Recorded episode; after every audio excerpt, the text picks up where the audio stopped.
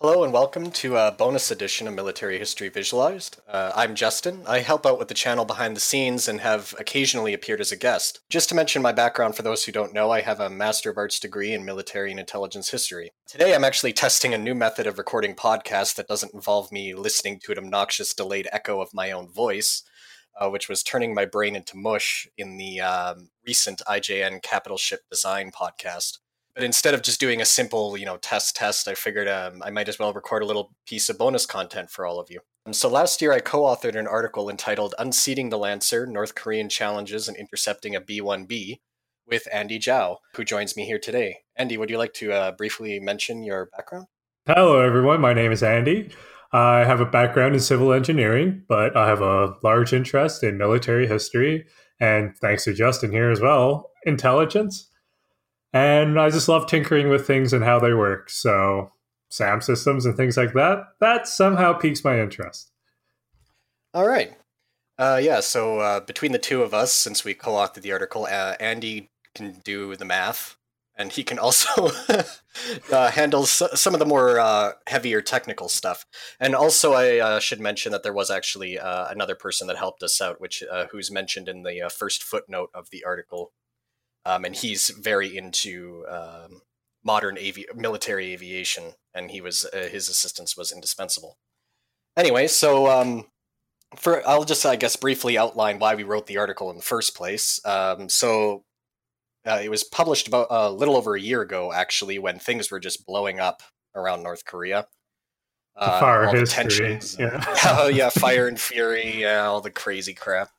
And... Um, North Korea, in kind of in passing, and they do this a lot. I don't know why they this particular case was singled out. They threatened to shoot down a B one B Lancer because the Americans will periodically send B one B flights somewhat in the neighborhood of North Korea. Uh, and in response to a, a flight that occurred on September twenty-third that uh, occurred off its east coast, um, a reasonable amount of discussion uh, popped up on tw- Twitter among uh, certain people uh, that were kind of like, you know, wringing their hands over the possibility of the North Koreans shooting down a B one B. And uh, Andy and I decided to write this article kind of as a rebuttal to that theory crafting.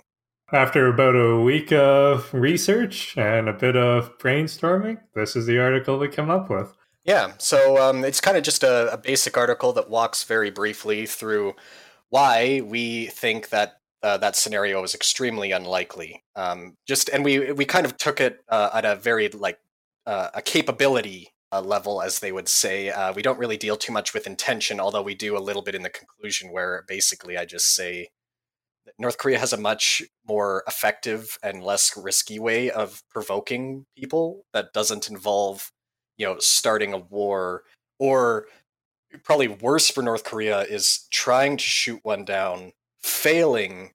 And then result. So you, you you start a war by embarrassing yourself, which wouldn't exactly uh, work out too well. So the first section uh, just outlines kind of the uh, equipment that North Korea has available. And uh, Andy, I'm wondering if you can mention uh, kind of the Cliff's Notes of that. So the basic Cliff's Notes is North Korea doesn't exactly operate the world's most advanced air force or air defense systems or anything. A lot of it is carryover from the Cold War, from whatever supplies it can manage to acquire from the Soviet Union. So you have a wide assortment of what some would call, nicely, of museum pieces, such as like MiG seventeens that they managed to acquire licensed produced from China, or all the way to downgraded models of the MiG twenty-nines that they acquired yeah. in the eighties. Yeah, and um, there's a there's a whole bunch of limiting factors, of course. Um, They've, of course, uh, they haven't been able to import aircraft equipment or parts for quite a while. I mean, every once in a while, I think they they sent um, some MiG twenty-ones to Cuba to be refurbished at some point, but they got intercepted and then seized. Yeah. But they tried. Yeah, they tried. uh, things like uh, they have very poor pilot training. They get very very few flight hours, mainly, you know, in part because they don't want to stress the airframes too much. Also, they don't want their pilots defecting. So there's a lot of problems there. The, their inventory of air-to-air missiles, a lot of it is likely expired, although we can't, of course, know for sure, though at least not any sources, with any sources available, the last ones they received were in nineteen eighty-seven, and air-to-air missiles actually do have a shelf life. They operate a variety of ground, uh, ground-based air defense platforms, but their longer-range stuff uh, is actually fairly limited in effectiveness. It's all pretty old stuff. Um, and the only one we're really concerned with was the S two hundred, because that was the only one that was even remotely possibly in range of this one flight. So pretty much everything else didn't matter. There's much discussion of the K N O six, which is kind of like this new mysterious meme system that people... Uh, kind of hand wring and talk about, oh my god, it looks slightly similar to an S three hundred, it's going to kill everything. Although a, a rather angry U S government source informed Anki Panda while this whole discussion was going on that the U S government basically watched them, and it failed six of seven target intercepts, and then they shoved it back into a warehouse. So it, it's not like some kind of super system. Now, one thing that we're not really going to get into, but we should at least mention and give them credit for, is North Korea has an absolutely dizzying amount of uh, Shorad, uh, short-range air defense systems that, you know, MANPADS, uh, which are, you know, man-portable air defense systems. There's so, so many modern acronyms that I'm throwing out there. You know, uh, good old-fashioned anti-aircraft guns of pretty much any variety you can imagine, uh, self-propelled. Some radar guided, some guided by the Mark one eyeball. They've got everything, and they've got a lot of it. Uh, I would not want to be a helicopter pilot or an A ten pilot or anything like that in attacking North Korea, but we're not really overly concerned with that. So Andy, would you like to walk through understanding the kill chain section? Okay, so as an engineer, we like to break down things into steps or smaller parts. So let's break down how to engage an aircraft. So taking our hypothetical situation of using an S two hundred to intercept a B one B, the first part of the kill chain is detect and identify the target. While this might seem like an obvious thing, you have to realize all of these steps as part of the kill chain has to be done successfully and has to be completed in order. So, for example, our first step is to detect and identify the target. So this could involve spotting it with your eye. It could be using a radar to track the target, or it could be using an infrared sensor to spot the target. After that, you have to identify the targets to know whether or not you're looking at the right target, whether or not it's, say, a civilian airliner or one of your own planes. Those are two things you probably don't want to accidentally shoot down. And to make sure that you are indeed tracking, for example, the B one B. Step two is to acquire the target with fire control. So it's not just necessarily tracking it on radar. You have to track it with the weapon system that you're currently using to try to engage the target. So in this case, the S two hundred, it would use five N sixty-two square pair engagement radar, which could be a different radar system than the one used in step one to detect the aircraft. For example, a long-range search radar. So this would all comprise part of the air defense net. But if worse comes to worse, the bare minimums it needs is an engagement radar to start tracking the B one and also to target the B one. After it's acquired with fire control, you have to gather data from the aircraft. For example, how far is it or which way is it going? Using this information, you could guide a missile onto target to lead it properly, or to set up fusing, or any other like miscellaneous things that you would need to complete the rest of the chain.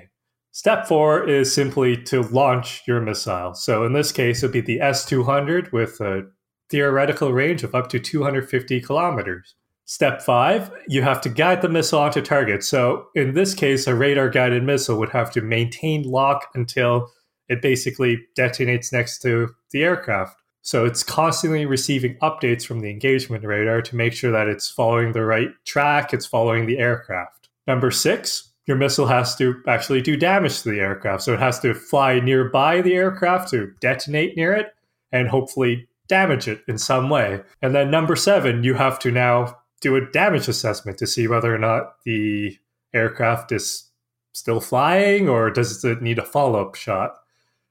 So that's generally the seven steps to what it makes up a kill chain. So uh, as we've mentioned, we're going to be, we kind of only look at the S two hundred and also uh, later a fighter interception, because those are really the only two options they had to intercept this one specific B one B flight. We aren't getting into, well, what if the B one B penetrated the airspace? And no, because it never did. So we're not, we're not going to uh, do that. We're looking at this one very specific engagement. But if you, well, even if you did want to look at different types of scenarios, the seven steps for the kill chain are still unchanged. Yeah. Yeah. It's like, you still need to meet all those requirements and you still have to follow through. So there's one uh, very actually famous North Korean S two hundred battery. I, I say famous, like, famous among uh, people that kind of uh, look at North Korea, uh, located on the East Coast. Um, we have a photo of it in um, our article, actually, and the, the coordinates are well known. Uh, actually, what one little tidbit that we noticed was that at the time that, or when we were looking at uh, rec- the most recent commercially available imagery that we could get our hands on, the engagement radar was actually missing from the site at that time. Andy actually looked it up just now, and it has apparently reappeared. So they, they were probably moving it around for training or whatever, but uh, it's back now. So yeah, if you, you, we also included the longitude and latitude on the article. So if you want to pop that into like Google Earth or Google Maps, it should show right up. Yeah, and then you can see what a textbook uh, S two hundred site looks like. I think they even, didn't they add camo nets recently too? Uh, no, you can still see the radar. Ah, like, you can still see exposed. Right? So it's, um, yeah, it's one of two S two hundred batteries, I believe, located in North Korea. There's one on the West Coast, and the one we look at in the article is on the East Coast. And for those who don't know, that the S two hundred was developed by the Soviets. It was a strategic level SAM system. Uh, it was basically designed to intercept uh, American strategic bombers. So the missile's huge. It had very impressive range. But if the thing's maneuverable, like, you know, it, it, if it, if your plane could do more than a B fifty-two, you're probably okay. The S two hundred has a, a pretty dismal combat record. They fire off lots and lots and lots of those. In fact, Syria fires them off like they've, like candy. Um, they hit virtually nothing except for um, when when we wrote our article. The only uh, quote unquote success uh, successful interception of an S two hundred was uh, during a training exercise. They accidentally shot down a civilian airliner off the coast um, of Ukraine, I believe. So yeah, not the best way to start off. Um, but since then, there have been two more interceptions, and Andy, would you like to briefly uh, mention those? Okay, so one of the two incidences that recently appeared since the article was, there was one case in February twenty eighteen when an Israeli F sixteen was actually shot down by an S two hundred when they were launching airstrikes within Syria. Admittedly, that was surprising for us. Because we Although didn't think... when we, it, it became significantly uh, less surprising when we found out why. Well, yeah, so Israeli pilots were apparently trying to observe the results of their strike, so they stayed in the area for a bit too long, and they were not performing invasive maneuvers. Yeah, they were they were basically just flying straight until the S two hundred hit them like it was aimed at a target. Yeah. It's pretty much what it was. Almost like training exercises, but not quite. And the other more dramatic case was the shoot down of the I L twenty operating off the coast of Syria. That was accidentally, that was a Russian I L twenty that was shot down by the Syrian Air Force by accident, mistaking it for an Israeli uh, aircraft. So that's that's kind of the, the glorious combat record of the S two hundred so far. Um, at least it has hit some things, although literally more often than not, it's hit something it's not supposed to. Which, quite frankly, for, well... Well, not quite frankly, but for a missile system from like the sixties, three incidences is not the, I guess, prestigious combat yeah, record. Yeah, there's there's much more uh, impressive systems out there. And not to like overly bash the S two hundred, it was designed for a very specific purpose, and in that purpose, it would have worked just fine. But uh, the way you're the way you're seeing the S two hundred used now, it's it's kind of beyond its original intentions, so the system is really straining. But at least uh, with this specific incident, I'm not going to walk through every single detail because you can just uh, read the article. But the the gist is the the as far as we can like piece together, and of course, so much of it is classified or uh, fuzzy information. For, uh, so the South Korean National Intelligence Service, the N I S, uh, claimed that North Korea did not take any immediate action in response to the uh, U S strategic bomber's flight, and a member of the U S intelligence community actually reached out to us uh, and stated that the North Koreans did pick up the flight on early warning radars, but not on their engagement radars. So as uh, Andy mentioned earlier, the North Koreans identified the target with early warning, but they couldn't shoot at it even if they wanted to because their engagement radars at least seemingly did not pick it up.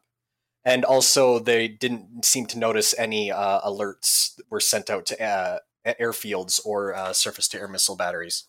Now, we're, again, we're all unsure exactly why, and you know, we weren't going to like pin down our source and get him to divulge you know, really sensitive information.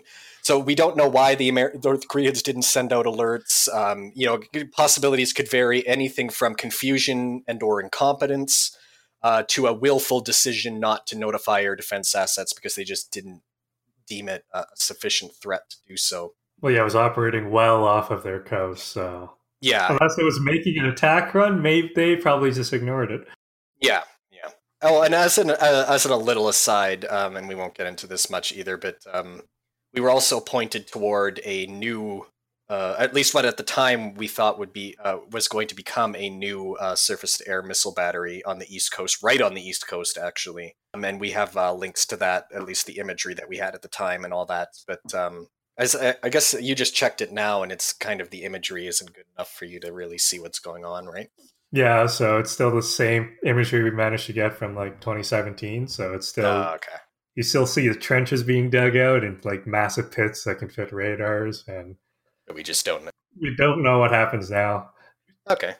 And well, in the second scenario we uh, we discuss is a MiG twenty-nine, uh, specifically a MiG twenty-nine nine thirteen uh, interception. That is literally the, this is like us being as generous as possible.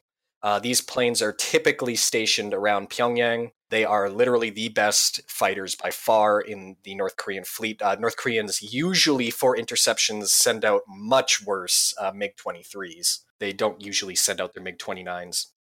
Though uh, we did realize that um, they, there were actually MiG twenty-nines on the East Coast that possibly could have maybe intercepted, but we get into a lot of details about combat radius and uh, missiles and all sorts of stuff. And really the overall conclusion there is very unlikely. It's technically possible, but they were well, going to be up against a lot. It was technically possible as long as all the pieces fell into place. Yeah, as as long, you know, you like the... the I, I'm not sure if they were... Were they U S A F uh, F fifteens or were they South Korean? Uh, it was both. It was at one point uh, okay. American, and then at one point they had a photo of the South Koreans also escorting them.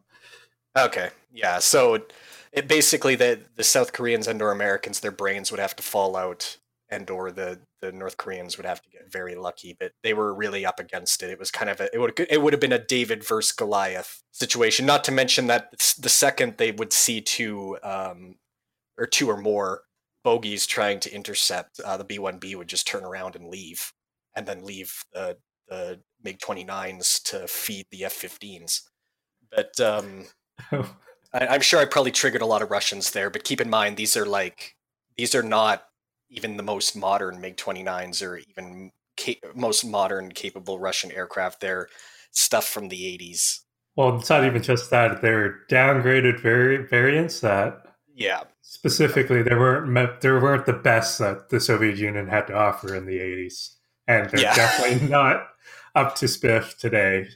So yeah, the overall conclusion uh, that we came to in the article was that it was technically possible, but they it was very unlikely. And like we mentioned uh, at the very beginning of this little chat, the North Koreans have a very capable and a very capable and reliable means of provocation through continued missile tests and uh, their nuclear program and things like that. They don't need to make such a, a reckless move against a B one B. You know, I'm sure they would, of course, they would definitely try to intercept a B one B if it was, you know, penetrating their airspace and trying to actually strike something, and who would blame them? But in this context, it's uh, it was a very far-fetched scenario. Just to conclude, um, I guess we'll leave a, a link for the uh, the article if you want to read the whole thing. I mean, it's a little bit dated now; it's a little over a year old, but I mean, the overall conclusions still uh, hold up. Uh, but anyway, I hope you enjoyed this little uh, bonus chat, and I'll see you next time. Yep. Goodbye. Thanks.